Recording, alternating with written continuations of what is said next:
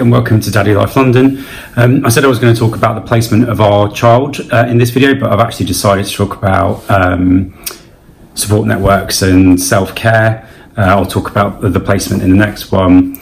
After the last video, it really made me think a lot about how important it was to have a good support network and to instill some self-care things for yourself in order to make sure you're you know, equipped to cope with the situations around you and what's going on.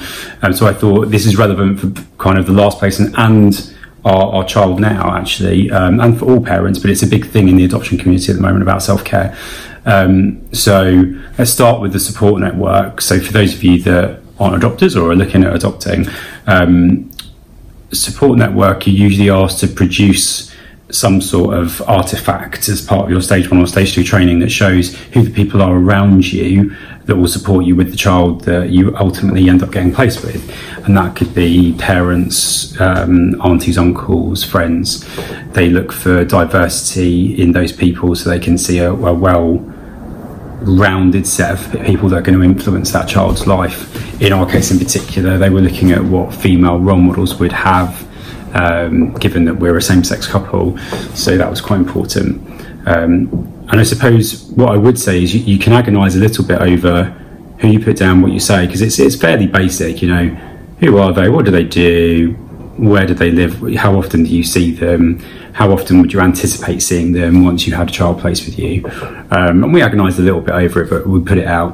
Um, I, I suppose the thing I'd say is the adoption process can take a long time, so just remember that what you put down then doesn't have to be what it is in the future. Things change, um, and people change, and I definitely know from both of our placements that some of the people we expected to help out and step up and support us didn't, and some people we just didn't expect at all, not because you didn't think they would, but maybe we just weren't as close to them at the time, absolutely did. And I think your support network evolves and changes, so just don't worry too much about what you're putting down in the beginning. Just put down what you think it looks like.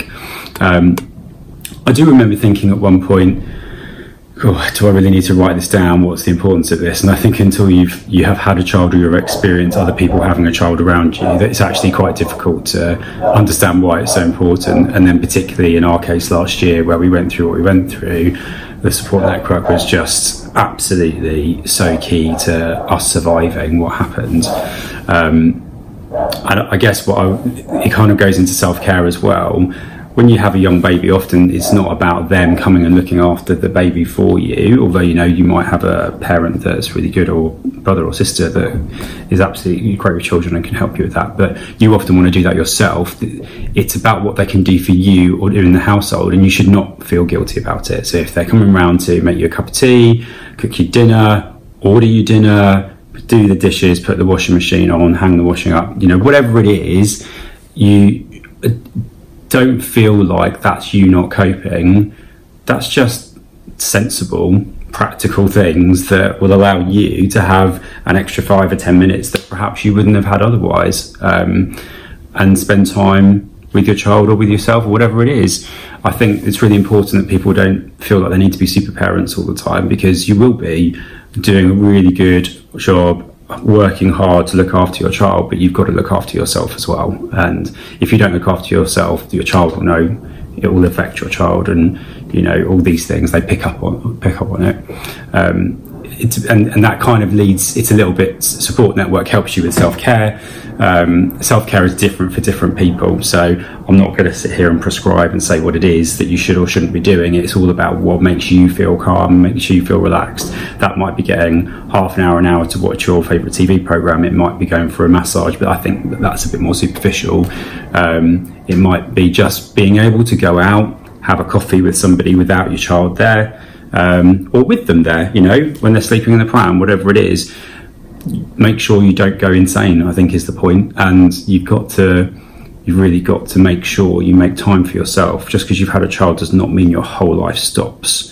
You've got to work out how to recreate your, your social life, your your routine so that they're integrated rather than completely changed. Now in the beginning that's a bit more difficult, but over time you can you can do that. And if you're a couple um, adopting, then absolutely there's no reason why one of you can't go out without the other. You have to just start making those sorts of compromises and not feeling guilty that if you used to go out all the time to, as a couple with your friends, and that's not always going to work, um, especially in the beginning where you really need to have one of you looking after the children um, and not having babysitters or anything like that.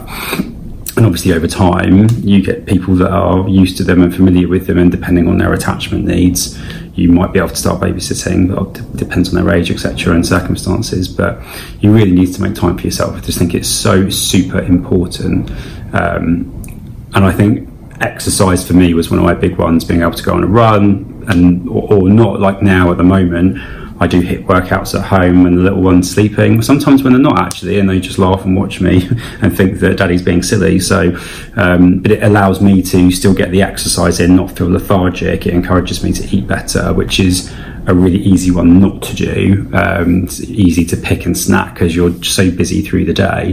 So carving that little bit of time out to allow yourself to do those things, I think is really, really important. Um, so yeah, so I just kind of wanted to cover in this one what I think the importance of that is. And um, from a support network point of view, really have a think about who are the people that, just because you've got best friends doesn't mean they're going to be the people that will be the support network.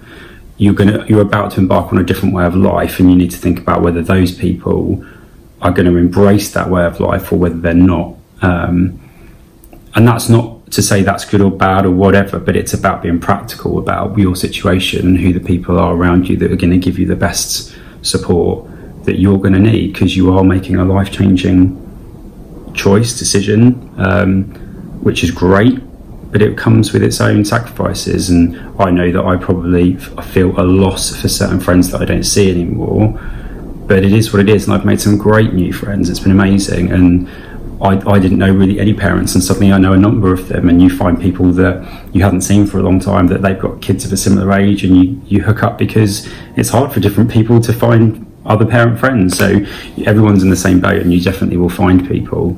Um, but when you're on your training, definitely say if you've got people that live locally to you, just, I know it may feel odd, but you know, exchange numbers, set up a WhatsApp group, get email addresses, whatever it is, because once you've all got children, you're all going to be craving adult attention with people that understand what you're doing. So definitely, definitely make the effort to do that, I would say. Um, so yes, that's it. Nice and short today, um, but I'm going to talk about placement of our little one in the next one. So catch you later, and thanks for watching or listening if you're on the podcast.